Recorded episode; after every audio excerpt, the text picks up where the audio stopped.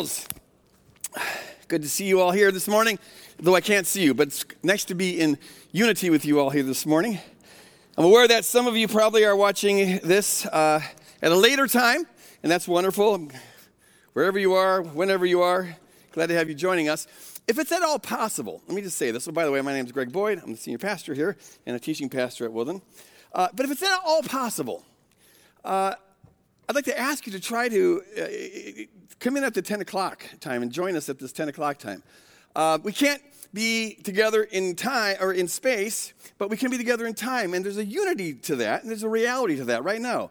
We're, we're experiencing this all together, and there's a solidarity in that.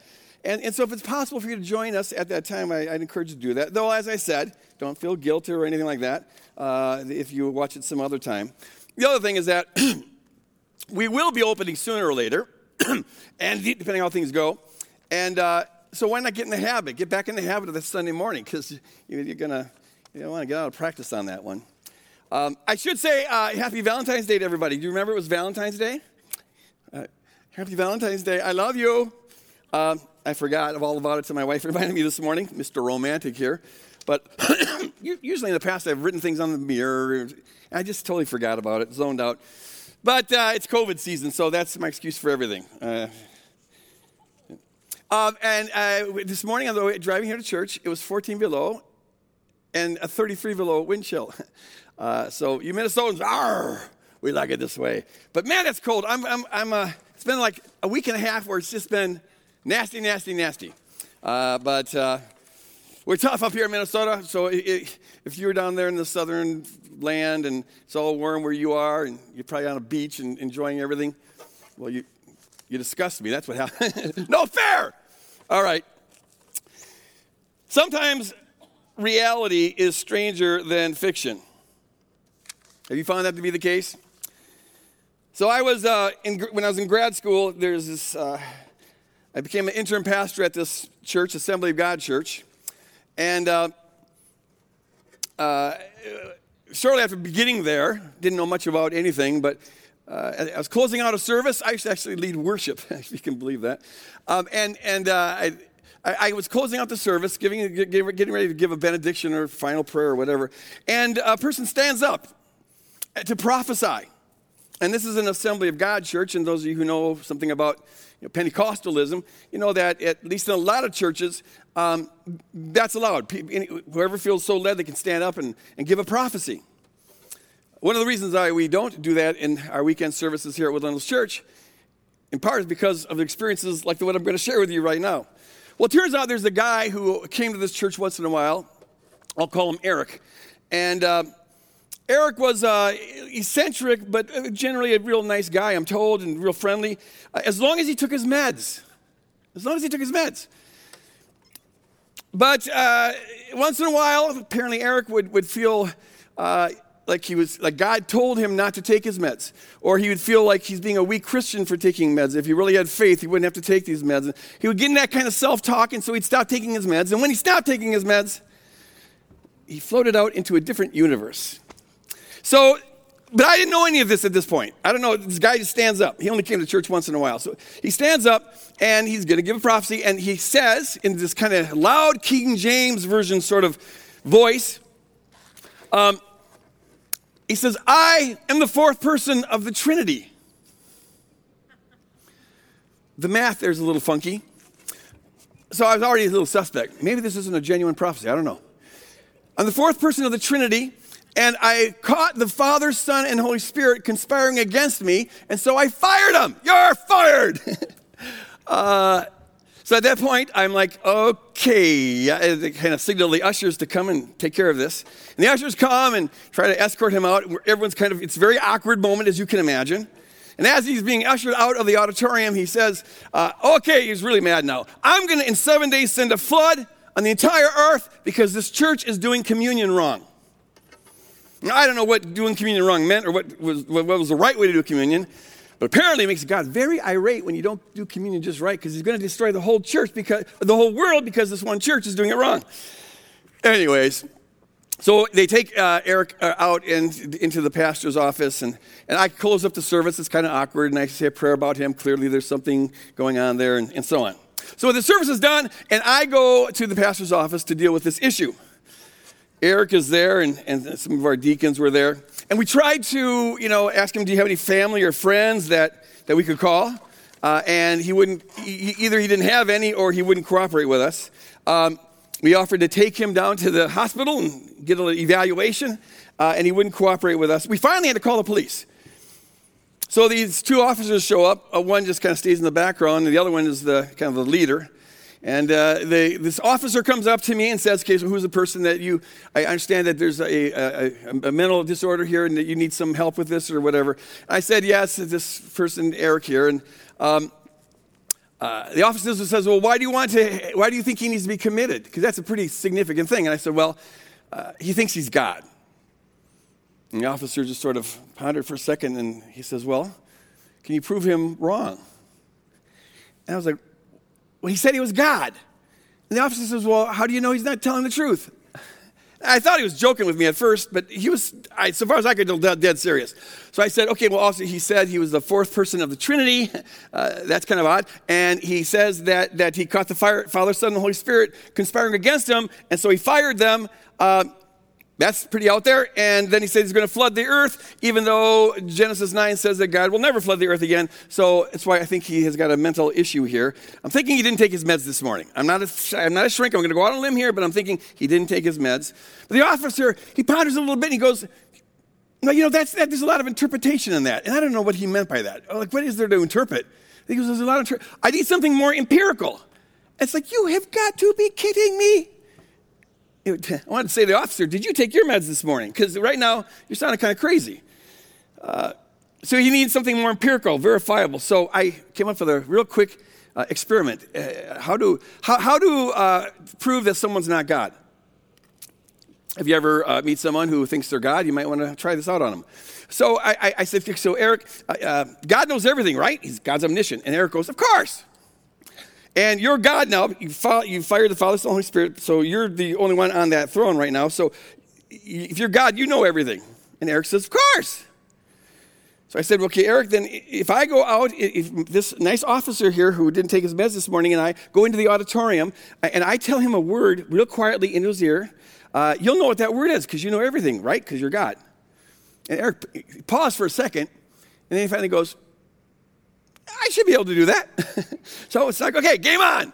So we walk down the hall, walk in this auditorium, this officer and I. It's a really awkward moment, to be honest with you. Like, what do you talk about on the way to going to the auditorium uh, to say a secret word to prove someone's not God? It's a rather awkward situation, but we do it. We get in the auditorium, and he looks at me, what's the word? And I said, the secret word for the day is horse. Horse. He goes, okay. Got it. So we walked back to the pastor's office. I said, okay, Eric, what did I say to the officer? What word did I say? And he goes, ark. Total confidence, ark, because he was thinking about the flood, no doubt.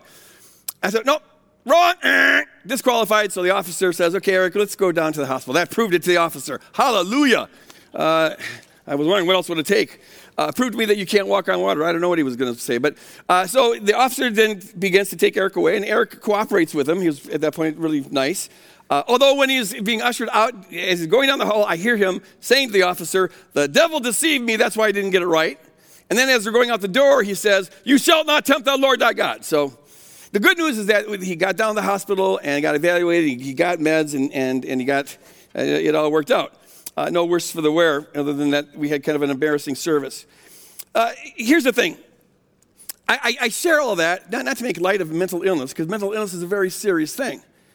It can be devastating to a life. It can be even dangerous at times. Uh, people who are afflicted with this can suffer terribly. And I, I want to say that if you, are, if you have any kind of affliction like that, there is absolutely no shame in taking medication for it. Really, there's no shame in that. I don't know where we got that stigma from, but uh, it's no different than taking Pepto Bismol when your stomach's upset. It's just that the brain's a lot more complicated.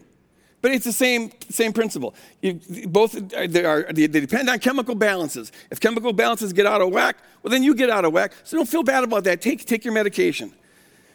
But I share this to illustrate this principle, and it's, it's this. When, when somebody is having a, a, psychotic breakdown or has a mental disorder, whether it's bipolar or it's schizophrenia or whatever, it's usually pretty obvious. It's usually pretty obvious. I mean, the fact that someone claims to be God uh, is, already puts them in the, we tend to categorize that as pretty crazy.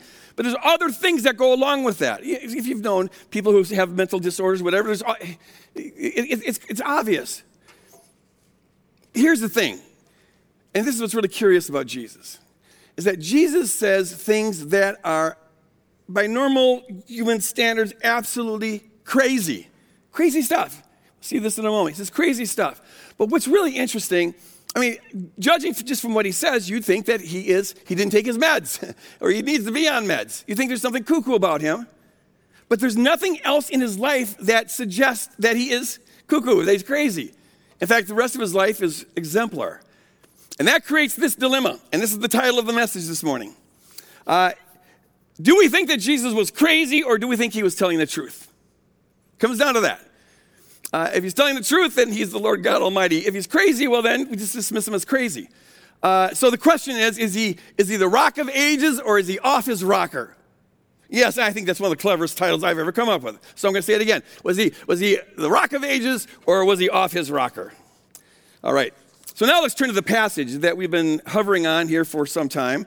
Uh, Matthew chapter 5, verses, uh, verses 17 through 20. A real foundational text, which is why we're taking our good old time on this. Uh, this is the fourth week we've spent hovering on this, and we'll go one more week next week. So here's what it says you know, it's, it's crazy. It's 33 below zero, and I still find a way to sweat. You figure that one out. How is it? It's a, it's a sauna in here, Mary. Why would you turn the heat up so much for? No, all right. So I got to dull my shiny head. Here's what he says Do not think that I've come to abolish the law or the prophets. Uh uh-uh. uh. I've come not to abolish, but to fulfill. For truly I tell you, until heaven and earth pass away, not one letter, not one stroke of a letter will pass from the law until all is accomplished. And therefore, Jesus says, whoever breaks one of the least of these commandments and teaches others to do the same will be called least in the kingdom of heaven. But whoever does them and teaches them will be called great in the kingdom of heaven. For I tell you, unless your righteousness exceeds that of the Pharisees and scribes, you will never enter the kingdom of heaven. Hmm. All right, foundational text so we uh, uh, started this series that we have here uh, on law and, and, and love. Um, we started this by Dan teaching out of this passage uh, about the need to balance grace uh, with, with, with, with, discipline. Those two are complementary, not adversarial. Uh, and then we talked about how love fulfills the whole law a, a, foundational text, uh, a, message for us because this is what we're all about a community that's learning to love together. Love fulfills everything that is expected of us. Do the law, do, do, do love, get, get that bullseye, and everything you need to get down will be get, gotten down. But if we don't hit the bullseye of, of living in Christ like self sacrificial love, then it doesn't matter what else we accomplish, it's altogether worthless from a kingdom point of view. And then last week we talked about what this passage says about Jesus' view of Scripture that he, he believes all scripture is divinely inspired. It's a divinely inspired story of God. Um, and if that was Jesus' attitude and we call him Lord, then that should be our attitude towards scripture. We talked about what that does mean and what that does not mean. If you didn't hear that message, I encourage you to, to get that. Uh, this morning, I want to talk about what this passage says about Jesus, about his view of himself. And then next week, we'll talk about uh, what this passage says about how we're to interpret the Bible, all right? In this passage here, Jesus is saying that he hasn't come to abolish the law, which is itself a kind of a weird thing for someone to say. Like, well, who do you think you are that you could abolish the law? I mean, that already seems like it's kind of arrogant. Don't think I've come to abolish the Bible. It's like, well, why? You wouldn't have that authority if you wanted to. But Jesus claims to have that authority. He goes, but I haven't come to abolish it, I've come to fulfill it. He says he is the fulfillment of all scripture. This divinely inspired story of God was inspired to, for the purpose of being fulfilled in him, culminated in him, brought to completion in him. This Jesus sees himself as the subject matter of all scripture. It's just, it's really quite amazing. And he sees himself, as we'll see next week, as the key to interpreting all scripture. So the question is, who does this guy think he is? I think sometimes we Christians get used to Jesus talking like this, so we don't notice how crazy it sounds on a normal basis. But what would you think of me if I got up here this morning and, and I said, uh, hey, the topic this morning for this morning's sermon is uh, me? Because you see, really, if you once you get the hang of interpreting the Bible the right way, you'll see it's, it's all about me on the subject matter of, of Scripture. All the Bible is fulfilled in me, completed in me. I didn't come to abolish the Bible. I've come to fulfill it. It finds its fulfillment in me. You think, okay, Pastor Greg has lost his marbles, one floor of the cuckoo's nest. He's, he's a wackadoo, uh, loco and like a besa. Uh, you, you think? Uh, you, I didn't take my meds this morning. That's what you think. But see, this is exactly what Jesus is saying. And what's remarkable is this isn't a one off thing. He says this kind of thing a lot. I'll give you one more example. John chapter 5. Look at verse 40 and uh, whatever it is, verse 39, 30, whatever it is. He says, You search the scriptures, starting with verse 39, because in them you think you have life, eternal life. But it is they that testify on my behalf. Yet you refuse to come to me to have life. You're doing all the scripture, but, but you don't realize that the scripture is supposed to point, bring you to life. You're right about that. But I'm the life that scripture is supposed to point to. And then he says, Yet you refuse to come to me to have life. If you believed Moses, you would believe me because he wrote about me. For if you do, but if you do not believe what he wrote, how will you believe anything I have to say? So here Jesus is saying, You guys are really good on the Bible, you study the Bible, you're diligent on the Bible, and you're looking for, for eternal life in the Bible. But see, the, the, the only way to find eternal life in the Bible, what you need to understand, Jesus is saying to these scribes and Pharisees, is uh, the, the way the Bible has life is by bringing us into a relationship with Christ. And so Jesus is saying that if, if, if your reading of the Bible doesn't result in you coming into a relationship with me, you're reading the Bible in a lifeless way, in a worthless way. The Bible's not doing what the Bible is supposed to do. You claim to believe in Moses and you obey the law meticulously, and yet Moses wrote about me. He, all scripture testifies about me, and the point of the whole thing is for you to come and have a relationship with me. That sounds pretty crazy especially if you put it in a first century Jewish context. The whole point of the Bible is to bring you into a relationship with me that you might have eternal life. It sounds crazy, but the odd thing is that, as crazy as it sounds, there's nothing else in Jesus' life that looks at all crazy. It looks pretty, it looks very sane. And actually, Jesus said even crazier things than this. And I don't have time to get into all this, but here's a small sampling. Um, you have in John 14, Jesus says, uh, If you see me, you see the Father, God the Father. Why then do you ask, show us God the Father? Um, I mean, I just think what would happen. If I said that to you, hey, you guys, uh, you know, you, let's, let's, do some theologizing here, okay? Uh, if you see me, you see God. So, you know, don't go looking anywhere else to find God. It's right, right here. I'm, I'm, I'm, I'm God. You think I lost my marvels? Jesus says stuff like that. He says at one point, uh, he's come, said, All may honor the Son, referring to himself, just as you honor the Father, God the Father. Show me some respect. Just give me the kind of respect that you'd give uh, to God, for example. That sounds crazy. He says he's come down from heaven not to do his own will, but the will of him who sent me. The rest of us are just born, but Jesus says he's come down from heaven. What's up with that? One of my favorites is in Matthew chapter 11, verse 27, where Jesus says, No one knows the Father except the Son, and to whoever the Son wants to reveal him. Now think about the audacity of that statement. No one knows God except moi. Now, he's got to be using a little hyperbole here, which Jesus does a lot of, uh, making a, an extreme statement for emphasis because he clearly believes the Old Testament's divinely inspired, so they knew something about God in the Old Testament. If you took it literally, you'd have to say that no one in the Old Testament knew God at all. No one in the world today knows God at all except for Jesus Christ. I don't think he wanted to go that far, but he is saying in the most emphatic way imaginable that, uh, um, that, that, that it's as though no one knows God except for, once you get the revelation that he brings about God, every other, other revelation is rendered inconsequential because it's as though they didn't know anything. Uh, the, the, the audacity of the claim is absolutely astounding. He says, All authority in heaven and earth has been given to me. I possess all the power in the universe. He's the all time great, what do they call him, Avengers and the Marvel series? Marvel series? Yeah, he, he's the all authority of the universe. He's, he's more powerful than Hulk.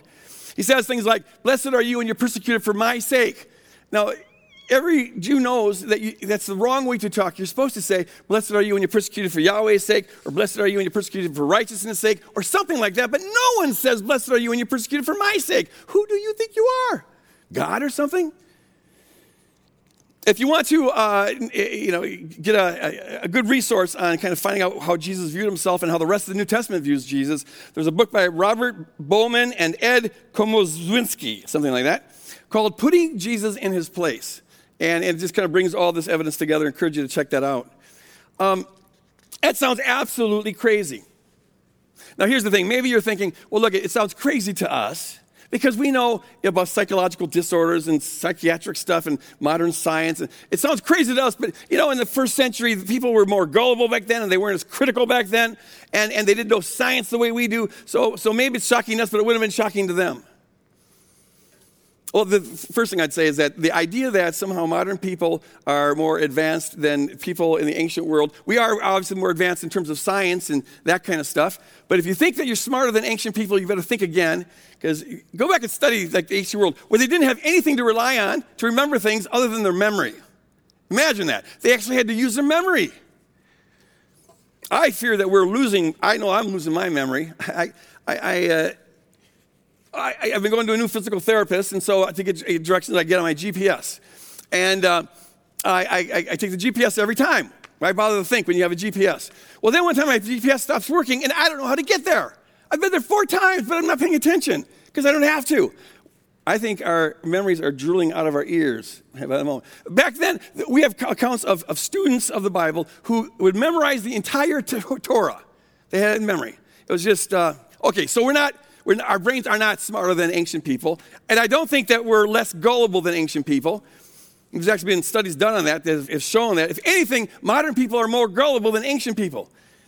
And in light of all the conspiracy theories that people are buying into these days, you'd have a hard time disagreeing with that.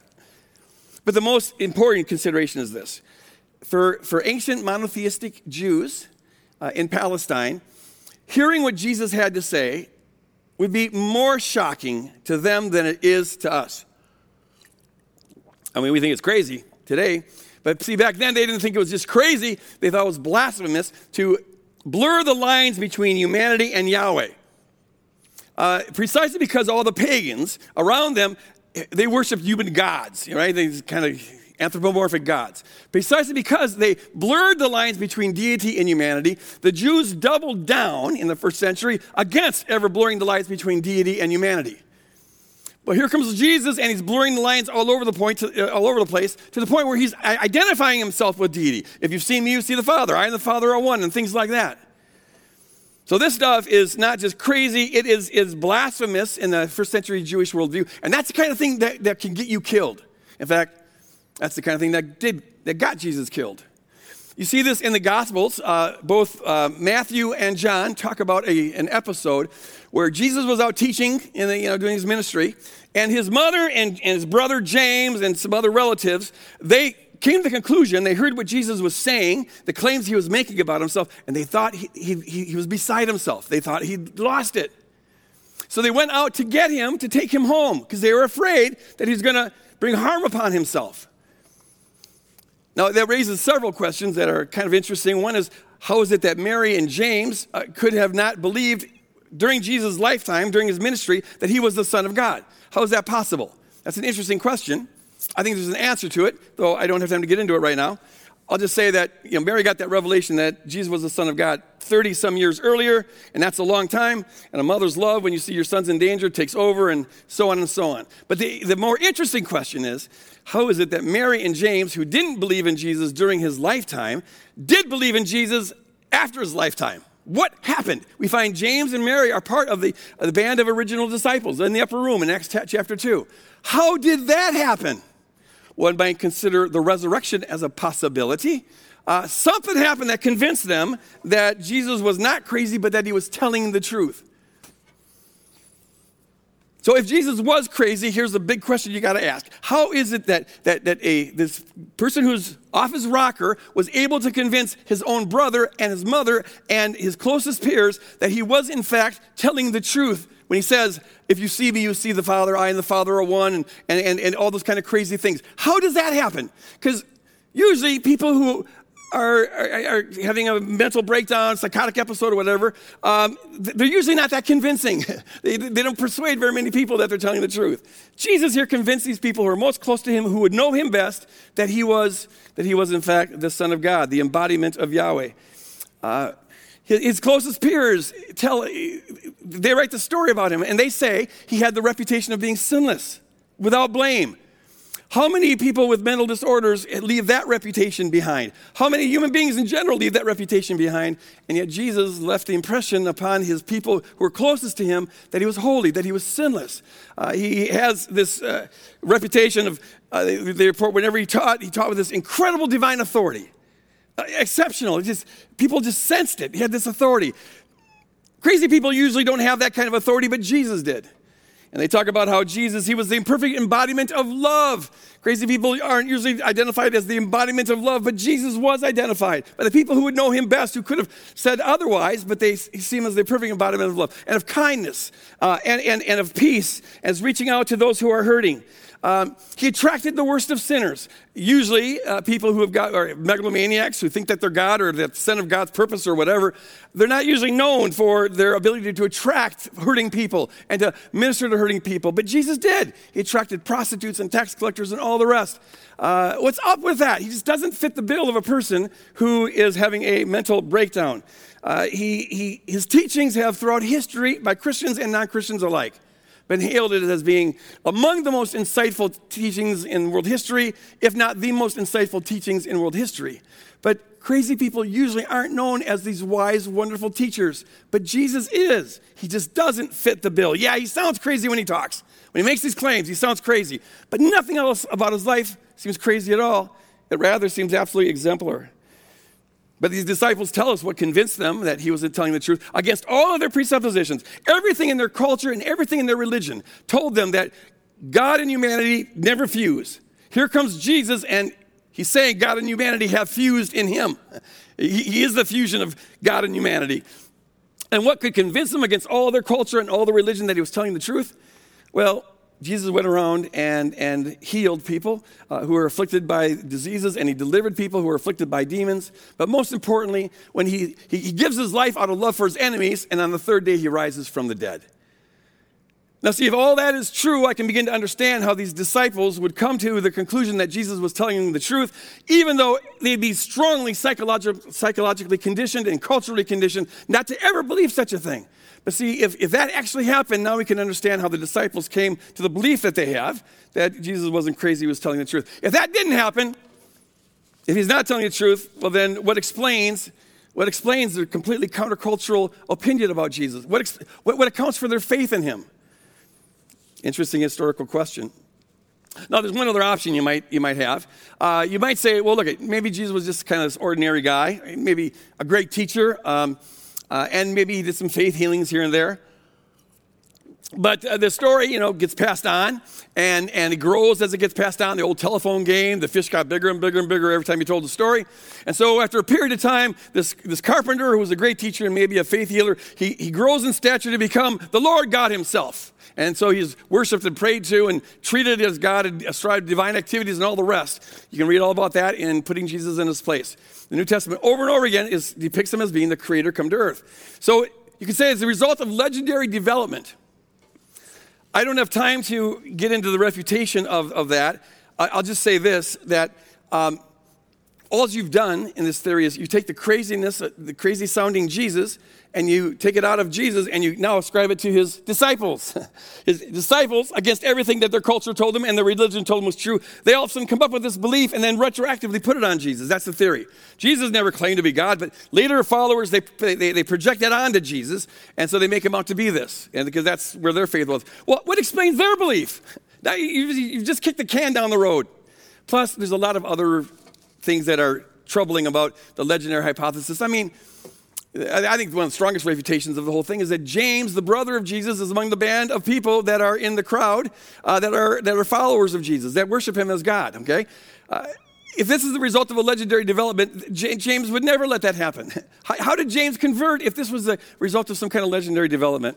Anyways, uh, we're going to be having a panel discussion here and taking Q&A, some questions. And by the way, be sending in your questions. Now's the time to do it. Put the number on the board. There you go. 651 321 3030. That's 651 321 3030. Send them in. Uh, but Paul Eddy will be joining me, and he and I have written two books on this topic. Uh, one's called The Jesus Legend, and that's the more academic version of it. Uh, and the other one's called Jesus Lord or Legend, and that's the more popular version of it. And the whole thing's designed to refute the legendary hypothesis. So you can check that out. And so I'm hoping somebody asks me more questions, ask us questions about the Jesus legend or about how this legendary theory, so we can bring more out of it. Okay, so bring in the questions. All right. All this brings us to this point where, you know, Jesus at one point says to his disciples, Who do, he asks his disciples, Who do people say that I am? And his disciples say, Well, you know, some think you're Elijah or one of the prophets or John the Baptist or whatever. Theories, theories, speculations, whatever. Jesus says, No, but who do you say that I am? He makes it personal. And this is a question I think all of us have to ask. Jesus was such an unusual, extraordinary figure in history that his, his being demands an explanation, that we've all, got, we've all got to address this. This guy who sounds crazy but gives us every reason to believe that he's telling the truth. Who do you think he is? And the choice comes down to do you think he's telling the truth or do you think he's crazy? Um, the one option that the Gospels don't give us is the one that most people try to take, so far as I, so far as I can see. Uh, a lot of folks, they don't want to sell out to Jesus and say, oh, he's Lord of my life and actually live by his teachings and stuff. They, they don't want to go that extreme. that's fanatical.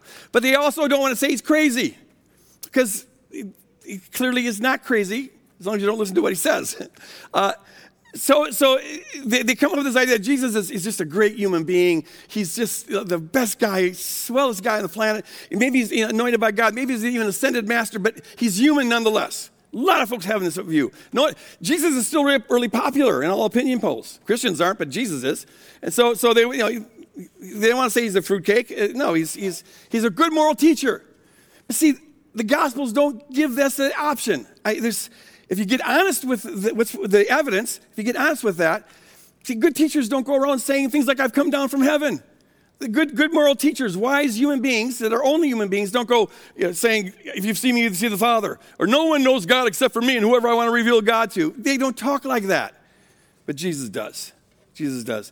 You got to make a choice here. Do you think he's crazy or do you think that he is, in fact, telling the truth? And see, if he's telling the truth, this is just, it changes everything. If he's telling the truth, if he was who he claimed to be, then, then uh, that is the all time game changer. Because uh, it means God is real, and it means that God looks like Jesus. Jesus is the, the human expression of God's character. It means that God is this perfect love. Uh, we were created by a being, who, a supreme being who is, is, is perfect love. It means that right now, if Jesus is telling the truth, uh, that and his death was for you and for me that means that we are right now loved more profoundly than we could ever fathom right now you are surrounded by the love of god whether you know it or not whether you believe it or not god's love burns towards you. He's passionate towards you. He's pursuing you as he has been pursuing every human being throughout history. If jesus is real well it means that this life isn't just a futile nonsense cosmic joke. It means that our life has a purpose. It's got a direction. It means that history's going somewhere. It means that however gloomy things may appear, your future is looking very bright if you'll just get on board with this team. Uh, become a follower of Jesus because his promise is that, that his kingdom will come in fullness and then the purpose for the world, all of creation will be completed in him. And then God's character and God's love and God's joy and peace will define every square inch of the cosmos. However gloomy the future may look for you, and maybe it does look really gloomy. You just found out you got cancer, maybe whatever uh, your future is actually looking very bright if you'll just accept this truth. It changes everything. And so, if you're watching this this morning and, and you're not yet a surrendered follower of Jesus, maybe you're, you know, you're kind of there but not quite, uh, or maybe you're skeptical of the whole thing, I encourage you just to do this. Uh, when, you, when, you, when you see this truth, submit to it, uh, because spiritual clarity isn't something you can always count on. Your heart, our seeing is always conditioned by the, the, the condition of our heart. Uh, we see what our heart allows us to see. And if your heart is allowing you to see the truth of this, then surrender to it and, and begin to walk in this. But if you're not there yet, that's okay. We're not into pressured sales around here. Uh, I just encourage you to very honestly look at the evidence. Um, you can check out these books that Paul and I wrote, for starters The Jesus Legend or, or Jesus Lord or Legend. Uh, or some folks have found Letters from a Skeptic to be very helpful. But, but look into that. And, and your choice is do you think this guy was crazy off his rocker? Or do you think he was, in fact, the, the rock of ages, the King of Kings and the Lord of Lords? Uh, and I encourage you to, to uh, yeah, look into that. And when you're ready, then, then it's just a matter of acknowledging the Jesus Lordship, submitting to Jesus Lordship, and then join the community of those who are learning how to, to walk in the ways of Jesus, which means join the community of those who are learning to love together, loving the way that Jesus loves. Uh, start to get involved and you start to grow in this. All right. Now, at, at, this point, I had planned on using the last eight or nine minutes of this message to um, lay the foundation for next week's message, which was uh, it's going to be about how to interpret the Bible through the lens of Jesus and the difference that that makes really important topic, and I hope that you tuned in next week to hear it. But as I got to this point in my message, I had, there was a sort of a check in my spirit. And um, it was just like, slow down. Uh, this is a foundation, a foundation laying time. And that's what I felt about this whole series. Uh, it's, it's so foundational. We're just like laying the absolute bedrock foundation here. And it, it felt like the Spirit was saying, don't move on to talk about how Jesus, how, how you know, how Jesus makes, brings about a different interpretation of the Bible until you first talk about how Jesus brings about a different interpretation of everything. Or what is to say, don't move on until you talk about what it means to submit to Jesus as Lord. What does that mean? And that seems such a basic question, but it's so important. I bet a lot of folks, as I've been talking about, is Jesus crazy or is he, is, is he telling the truth? You've been thinking, well, that's really good for, for non believers, for skeptics, for people on the fence, for those people. Uh, you're a believer. You already checked the box on that one, right? I believe in Jesus. Um, so you've been thinking about this is for other people, but I submit to you right now that this is actually for all of us. Because see, here's the thing: it's one thing, it's one thing to to confess Jesus Christ as Lord. Um, it's another thing to live it out.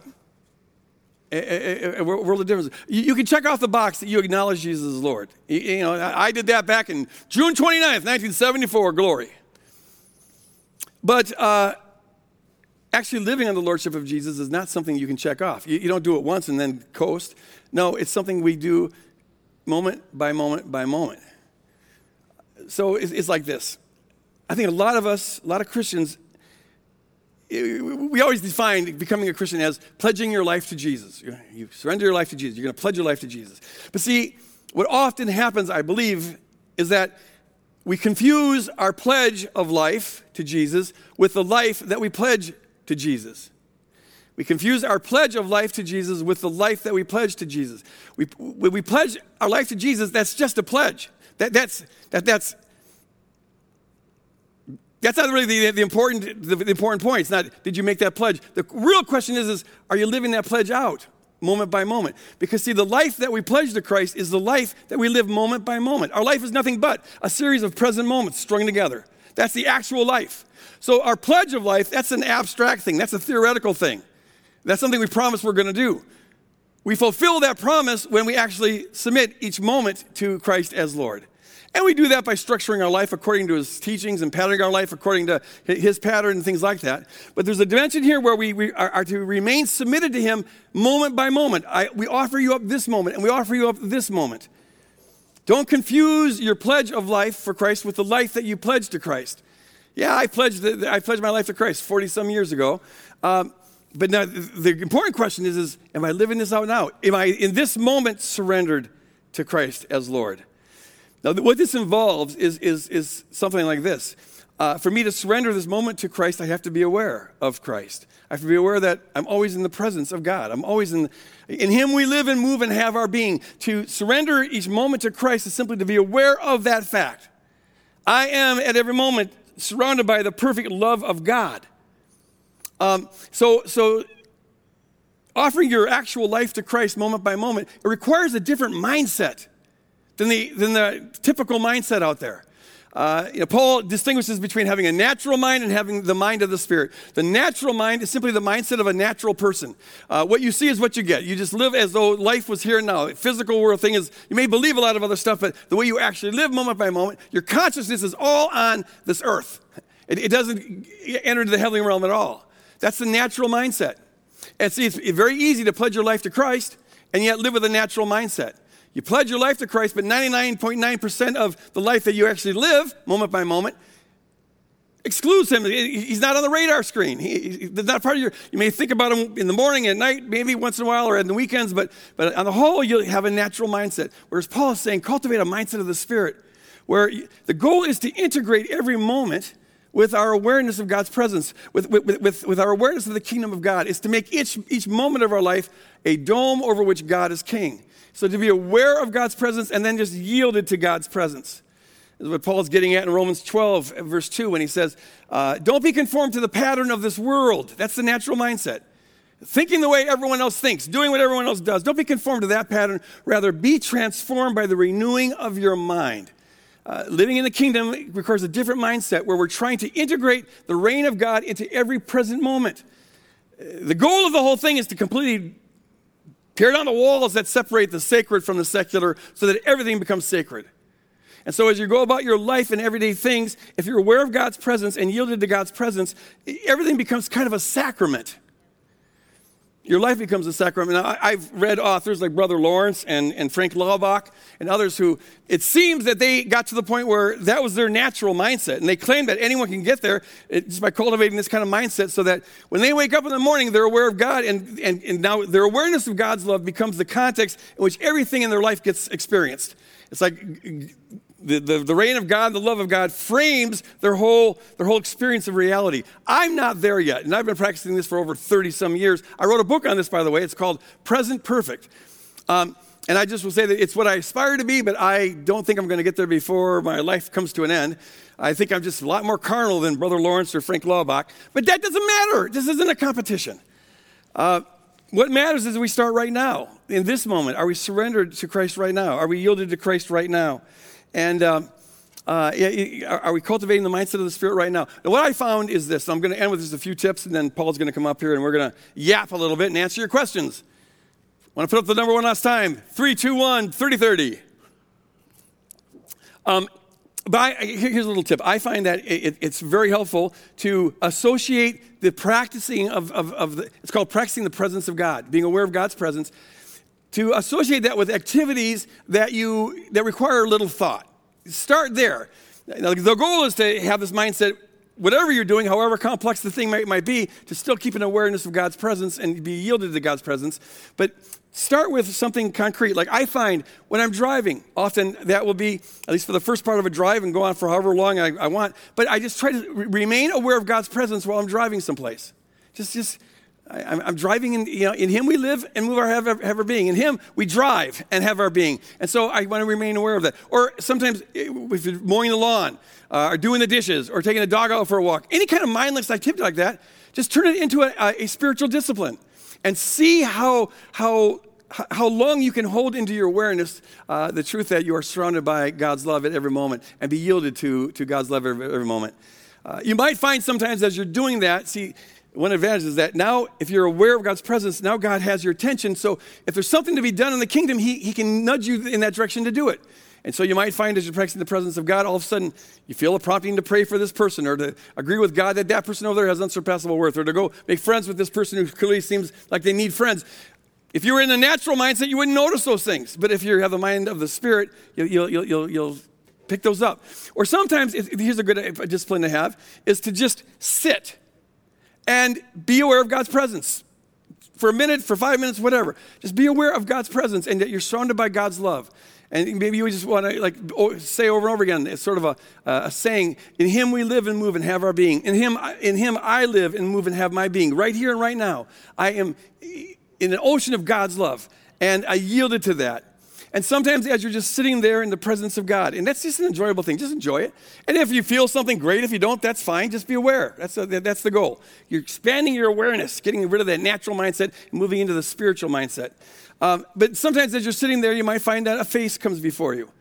And just use this as an opportunity to bless that person. As you stay aware of God's presence, just bless that person or pray for this person or whoever pops up. Don't try to do anything, just be aware and see what happens.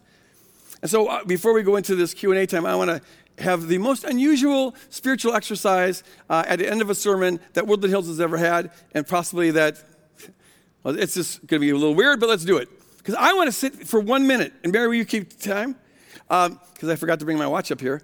For one minute, I want us to sit in the presence of God. So, will you at this moment set aside all other concerns, try to put aside all everything else to just think about one thing? You are in the presence of God's perfect love. And just rest in that, just sit.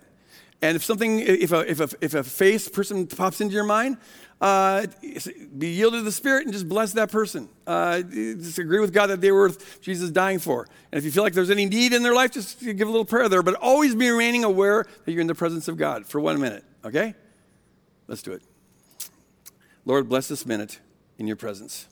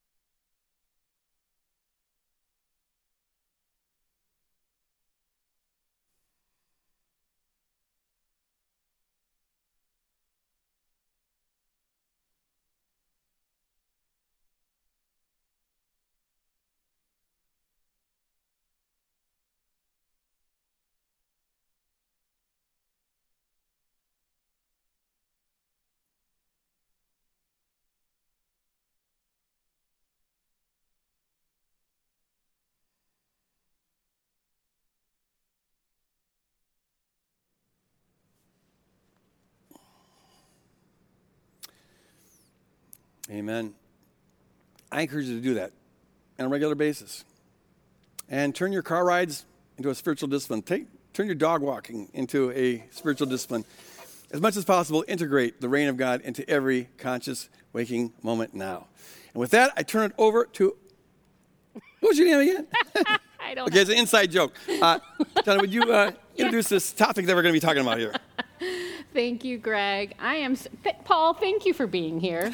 Thank you for being that buffer between the doctor and I. Seriously, those- is our love language. thank you all for sending in your questions. I'm confident we won't get to them all, but we do see them, we read them, and we may circle back to them in the future. So thank you so much for doing that. We really do appreciate it. Um, Paul is here. We're excited about that. Greg's still bro. here. Yep, yep. And so they have done a lot of work together on this very topic. They've written some books together, like Greg said. And so we just thought it'd be really helpful to you guys for them to be able to flesh some of this out a little bit more. So deep breaths. Are you ready? Do it. Okay. One of the questions. Stay questions. awake to God's presence while we're doing this. We have to illustrate what I just talked about. Okay. So Oh remain aware. Okay. Now that we've got that instruction. Okay? We're ready to go. One of the questions that we got in was actually someone sharing an experience that they had where they were trying to share Jesus with someone, and that person's response was to bring up um, other people in history, i.e., David Koresh or Jim Jones, who, who had done similar things as Jesus, at least in their perspective, as Jesus had done. And this person just didn't um, know how to respond because. Uh, the person they were talking to said, you know, there's been, been other people in history who've had these big personalities and who have garnered a lot of followers. Um, so, what is the difference? What's the big deal? what makes Jesus so different? No, yeah. Good Hey, question. Um, yeah, th- th- there's no doubt that there's some similarities. Uh, scholars for years have drawn parallels between Jesus and certain figures in history. Um, they mentioned David Koresh and Yes, Jim Jones. Jim Jones. Yeah, what are some of these similarities? Um, Jesus was a charismatic leader, uh, a compelling speaker, th- there's no doubt. And I'm sure David Koresh was, and it seems Jim Jones was. Um, they, all three of those men, Jesus, James, and uh, and, and, and others. Uh, I think of Apollonius. We, we wrote about Apollonius Yep. in our book, a first century uh, person known as a healer, and some even worshiped him as God. Um, Sabbatai is another person in the early modern period, a Jewish man who um, was recognized by, by, by certain followers as the Messiah. So there have been other folks who've been very compelling figures who've gathered devoted followers, sometimes willing to die for folks, um, and have made incredible claims about themselves. So I'd say those are the similarities. Uh, as Greg and I were working on some of the history of these movements and people, however, uh, we found some really pretty significant differences between Jesus and other folks as well. I'll just mention a few of them. Um, and, and Greg, you got into this when you talked about Jesus' particular cultural context. Right. Right? Jesus lived in this really interesting period of, of first century Judaism between two um, important moments of Jewish history of the Maccabean revolt, about 100 plus years before Jesus, and then the fall of the temple, 70 AD. In that period of time, historians tell us that this was the most ruthlessly monotheistic period uh, of ancient Judaism. Um, that they were resistant to the, the Greco Roman pagan religions around them that uh, had this idea uh, that, that a God and a man could be the same person. And so Jesus' historical context was very um, uninviting to that idea. What's interesting about all these other people is they all come after Jesus. And in fact, in the case of David Koresh, who does seem to have suggested he thought he was Jesus in some way, it's the very fact that Jesus was a God man, claimed to be, and his early followers believed it, that sets up a later context like America and you know in the 1990s for this to be a plausible idea. Like, hey, he's saying what Jesus said. It's just that Jesus had no one before him or in his culture where that would have made any sense. In fact, it would have been blasphemy. So, very different historical context. Um, I think another thing would be, well, the reported moral character of these people. Greg touched on this. Uh, both Jim Jones and David Koresh were reported to have well, some sexual shenanigans going on amongst their followers. That was just one example of them using their power over people that they should have been serving and loving. Mm-hmm. Jesus was known as the person who said, I came not to be served, but to serve. So there's a real moral difference there. But uh, it seems to me that the biggest difference uh, is that uh, David Koresh and Jim Jones, when those folks died, their movement essentially died with them. Jesus's expanded exponentially after his death. What's the difference? And I think, Greg, you mentioned this.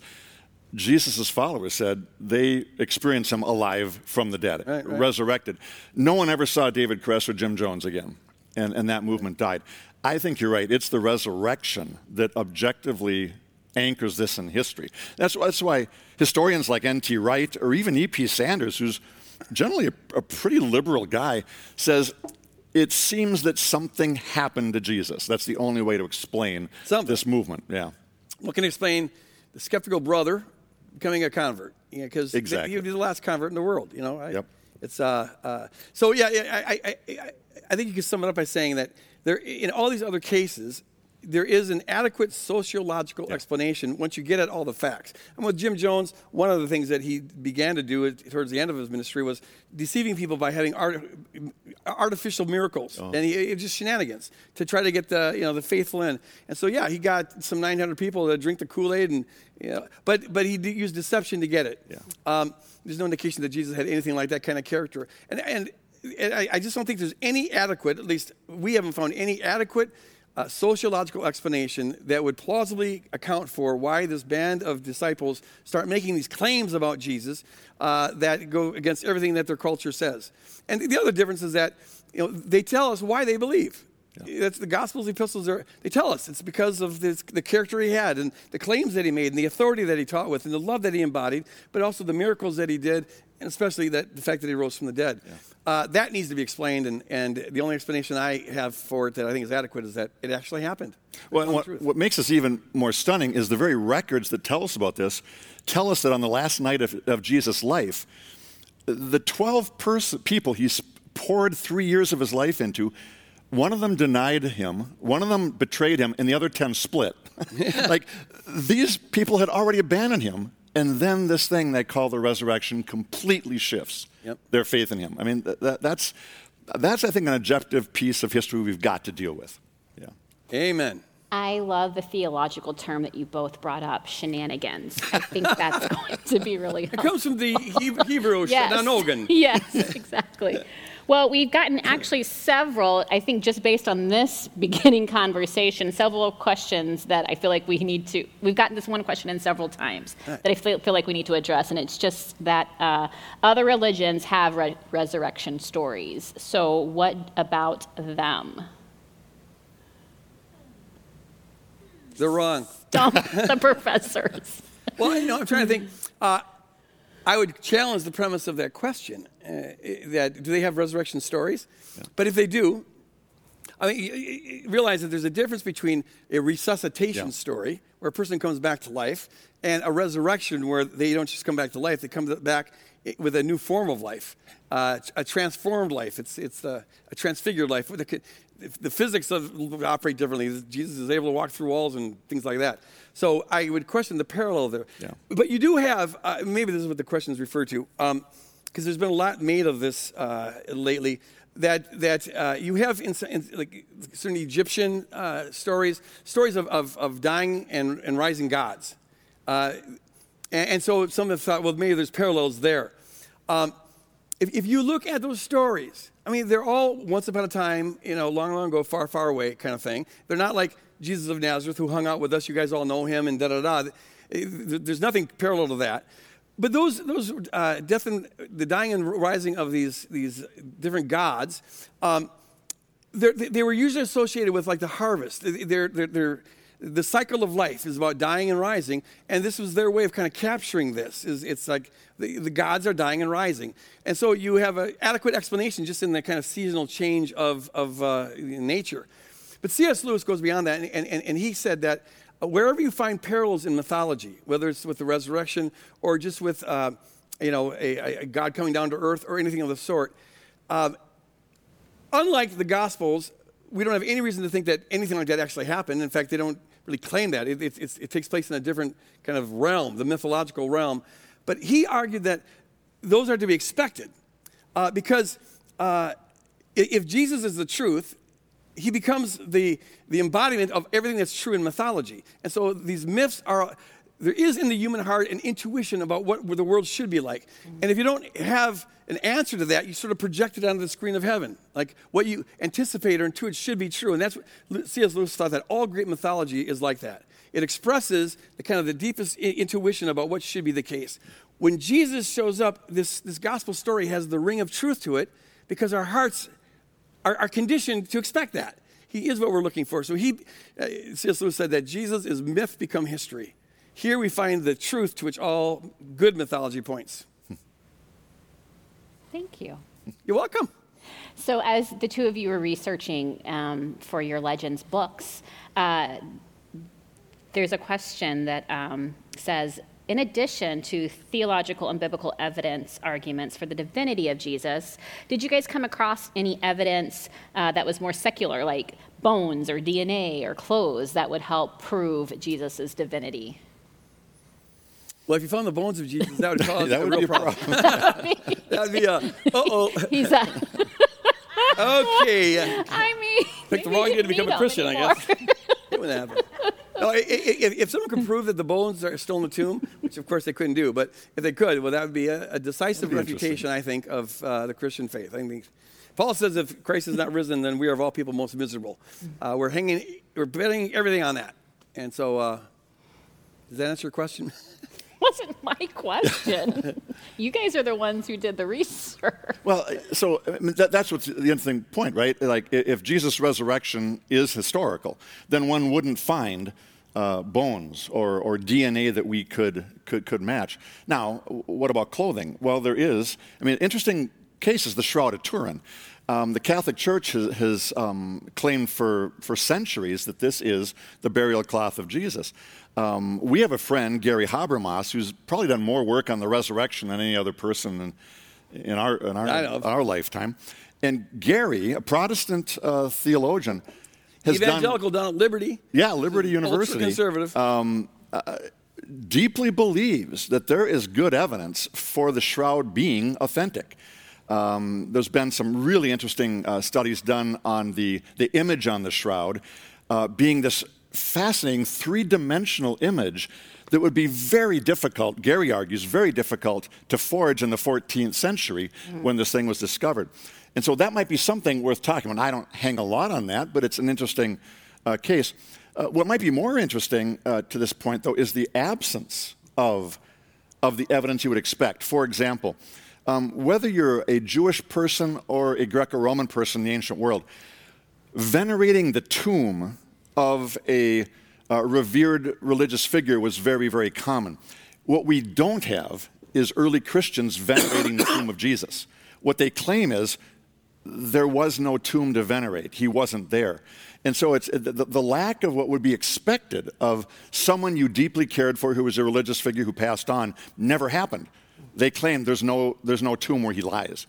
So there, there is evidence in that sense. It's sort of negative evidence. Yeah. The other thing I add is that the person asks for secular sources, and you have some that, for one thing, I mean, Jesus and his movement was considered a little cult. So it's not the kind of thing that historians would, uh, contemporary historians would take much notice of.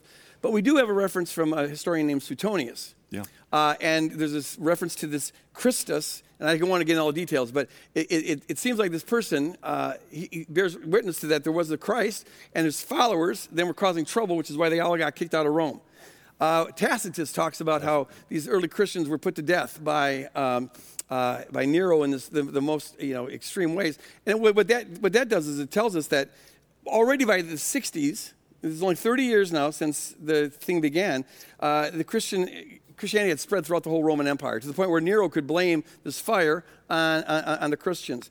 Um, we've got Josephus, who mentions James, the brother of Jesus. So there's little references like that.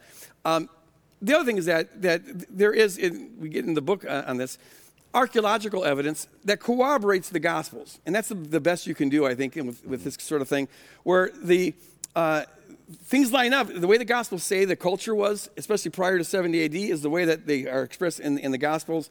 Details about the kind of boat that Jesus was in, we find corroboration with that. So there's archaeological facts that I think support the, the, the reliability of the Gospels. Mm-hmm. See, I knew you guys weren't stumped. You, we just pretend once in a while. okay, well, could you address briefly uh, the possibility that Jesus was just lying instead of the fact that he was um, crazy. As we see in this moment, it's possible to have lots of otherwise normal people passionately embrace a lie. That's true. Yeah. I'm stumped. Whatever you. Well, uh, uh, you're not stumped. So Notice she says briefly though. Briefly. or Mira's going to throw a pen at us. Exactly. I'm trying to save you.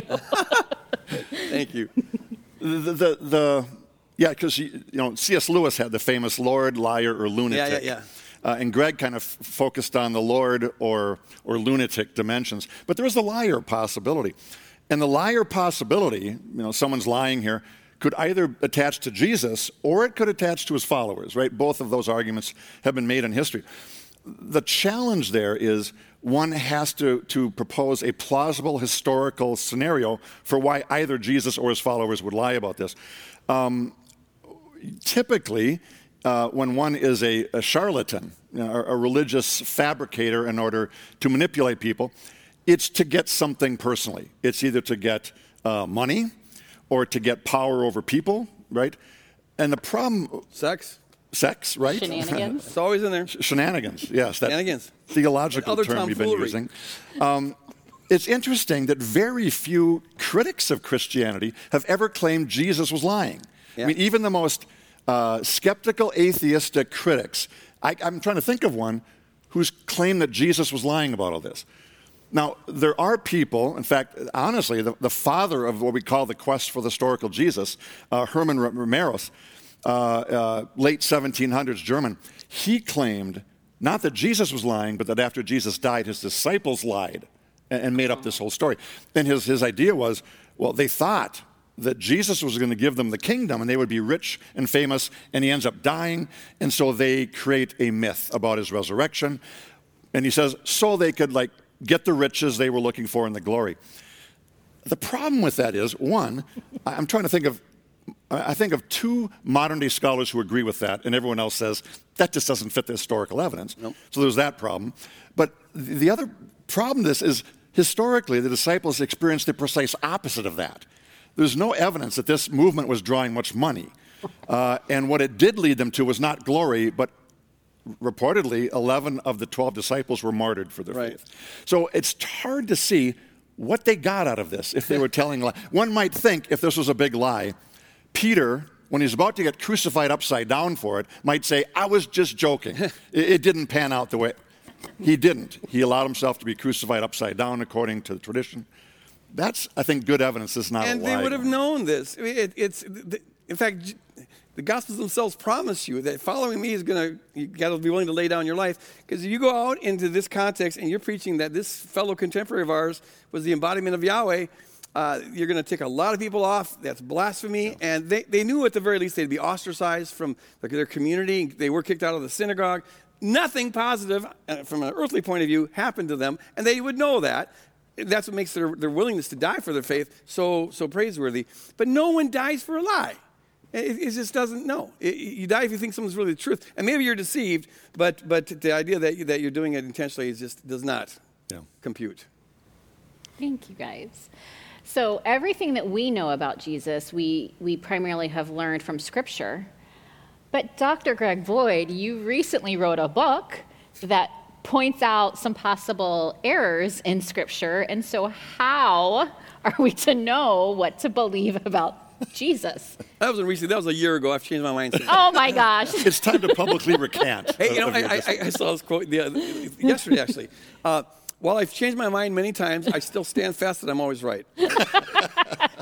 All right, so You heard it here, folks. well, yeah. So, so that the, the book's called "Inspired Imperfection." Yes. How the uh, what, what- what's the subtitle? How the errors of the Bible uh, or whatever the imperfections contribute to our understanding of divine authority. And I can't get into the whole thesis of that. But see, here's the thing. Um, I the reason I believe the Bible's inspired is because I first believe in Jesus. A lot of times people think, well, you believe in Jesus because the Bible tells you that. Um, I, I, that is a shaky foundation, I think. Um, uh, the disciples, they first believed in Jesus and then they found him in the, in the Old Testament. Uh, but they didn't you know, believe in him because they, he first was in the, in the Old Testament. So, so I encourage people, I believe in Jesus primarily for historical reasons. I think the, the historical evidence in some of the case I just laid out here this morning, I can't explain it any other way. I just think it's true. And, and so as you look at the Gospels, not as inspired documents, but rather as just documents that were written in the first century. We can talk about dating, you know, with the dating, whatever. But even if you go the liberal dating, um, just submitting these documents to the same kind of criteria you'd submit any other ancient documents to, the, they, they, they demonstrate that they're reliable. They pass all the criteria that you'd ever ask of an ancient document to verify whether it's trustworthy or not. It doesn't matter if there's a few errors in it, if, or they don't agree 100%. That's usually the case in history. When anytime you have several people witnessing the same event, there's some discrepancies. Those are uh, completely irrelevant to the general reliability of these documents. Like, for example, I'll just give one example. One criteria that is always used is if a document is, is uh, purports to be telling a history, uh, and yet it includes facts that are counterproductive to its point, that, that would, you'd think they'd leave out. That is a one evidence that this person's telling the truth, because they would have no reason to make this up. So when, you know, Jesus cries on the cross, My God, my God, why have you forsaken me? Well, that's the kind of thing you wouldn't think would be in a document if they're trying to show that Jesus Christ is the Son of God. It's just it's kind of, or women showing up at the tomb. Uh, and the men are scared, tucked away. Well, in that culture, women were not considered credible at all. So you wouldn't make that kind of story up. Uh, or, or, or, or the fact that James and, and Mary didn't believe in Jesus during his, his, his earthly ministry. That's, that's kind of embarrassing. You got to explain that. And that's the kind of thing you take out if you're writing propaganda or trying to purport a myth or, or whatever. Or if it was a legend. Legends don't usually include things that count against them. So that's just one example of, of why I think the Gospels are reliable. It doesn't bother me at all that there's uh, some discrepancies there. Uh, it's the kind of thing I'd expect. I really appreciate that you said you believe in Jesus, therefore you you value and believe in the scripture instead of vice versa. I've had so many people in my life where that was because they could Reverse. focus on Jesus, that that helped them because when they were focusing on scripture first, it was almost it almost caused them to lose their faith. Well, yeah, so would. I just think that's so powerful. So thank you for raising One that of, the, point. one of the weakest links, I think, in contemporary, especially evangelicalism, is that they have this idea that the Bible's a foundation uh, uh, for why they believe.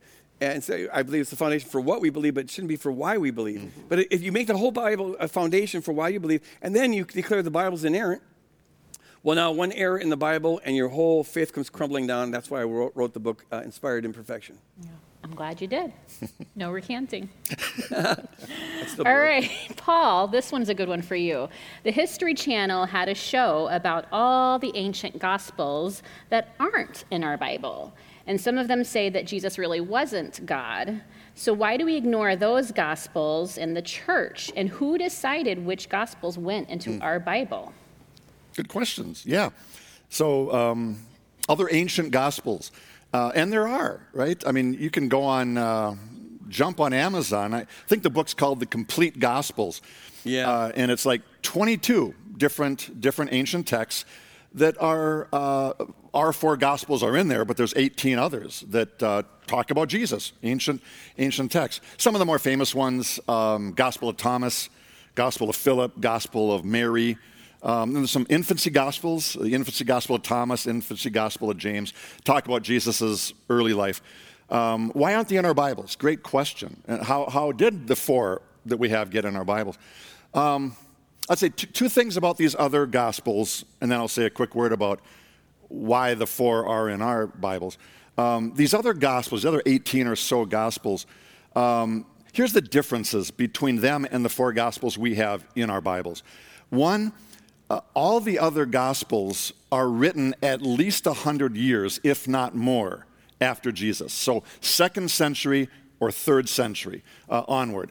Um, our Gospels, uh, except for a very few scholars, I can only think of one, Bob Price, who puts our Gospels in the second century. Virtually every other scholar agrees our four Gospels were written in the first century, in Jesus' century. And a century's difference is really important because if you have a century of difference, you've lost all eyewitness connection for these other Gospels, whereas our four Gospels have eyewitness connection. Um, the second thing is the content of our Gospels versus uh, most of these other, uh, other extra canonical Gospels. Our Gospels are clearly what you'd call, uh, have a Jewish worldview to them. They, are. Either they're written, like Matthew, very clearly a Jewish gospel, or within the orbit of, of, first century Judaism. The other gospels we're talking about, Thomas, Mary, Philip, are clearly what's called Gnostic Gospels. Gnosticism, I think, simple definition, sort of a mixture of, of Jewish Christian thought with Plato, kind of Greco Roman philosophy. Uh, and so, this is one of the main reasons why those other Gospels tend not to want to say that Jesus was a God man. Because in Gnosticism, there's a uh, God is seen as spirit, which is good, and everything that's material or physical is not good or even outright evil. Right. And so the idea for a Gnostic thinker uh, would be God would never take on a physical body. That's just nothing God would ever do. It's too evil. Uh, and that reflects this sort of Platonic uh, Greco Roman view of things. That's not, in the Jewish view, creation is good, physical matter is good uh, resurrection is good. And so we could say this that the, these other gospels are dated at least a century, if not more, than our gospels, and they have a, a worldview, a theology that doesn't fit with, with the Judeo Christian tradition. Um, I think those are big reasons why they're not eventually found in our gospels. But, but to the question, how did our four gospels end up? I know a lot of people today have kind of have this idea. Constantine yeah. uh, got a group of folks in 325 Council in Nicaea to vote them our Gospels into the into the Bible. Um, i think Dan Brown in his book Da Vinci Code had a lot to do with that idea these days. Uh, there's no indication. We, we have records of what happened in the Council of Nicaea. They weren't voting books in or out of the Bible. Nothing to do with it. Um, rather, we know that by the second century, so uh, two centuries before Constantine's having his Nicene Council, 21 of the 27 books of the New Testament were already broadly agreed by all the Mediterranean churches as being inspired texts. Mm-hmm. There was a few at the end of our, gospel, uh, of our New Testament that were sort of debated, but all four Gospels were in the 21 that everyone agreed on. Uh, and so we have very early, we're talking people like Papias, Irenaeus, uh, the Muratorian Canon, all second century documents that let us know our four Gospels from very early were recognized as authentic Gospels of Jesus. None of these other 18 were in those lists. So I think it's pretty impressive evidence there. Yeah. Well said. Thank you. Honestly, we're out of time, but there's this, this final question I just have to ask. So stick with us for this final one. Um, there are some passages in Matthew 7 that talk about uh, it's that picture of Judgment Day when people come before the Lord and, and they'll say, Lord, Lord, and he says, Depart from me, I never knew you. And so that's caused some fear for people who believe that they um, have accepted Jesus, follow him, but they still deal with sin in their life. And so, how can they be certain? How can they be sure uh, that they won't hear those words, Depart from me, I never knew you? Greg, can Yeah, you yeah. um, help people with that? Well, you know, there are some advantages to having this lockdown. One is that we're not quite as constrained for time as we used to be. So, uh, God will bring good out of evil.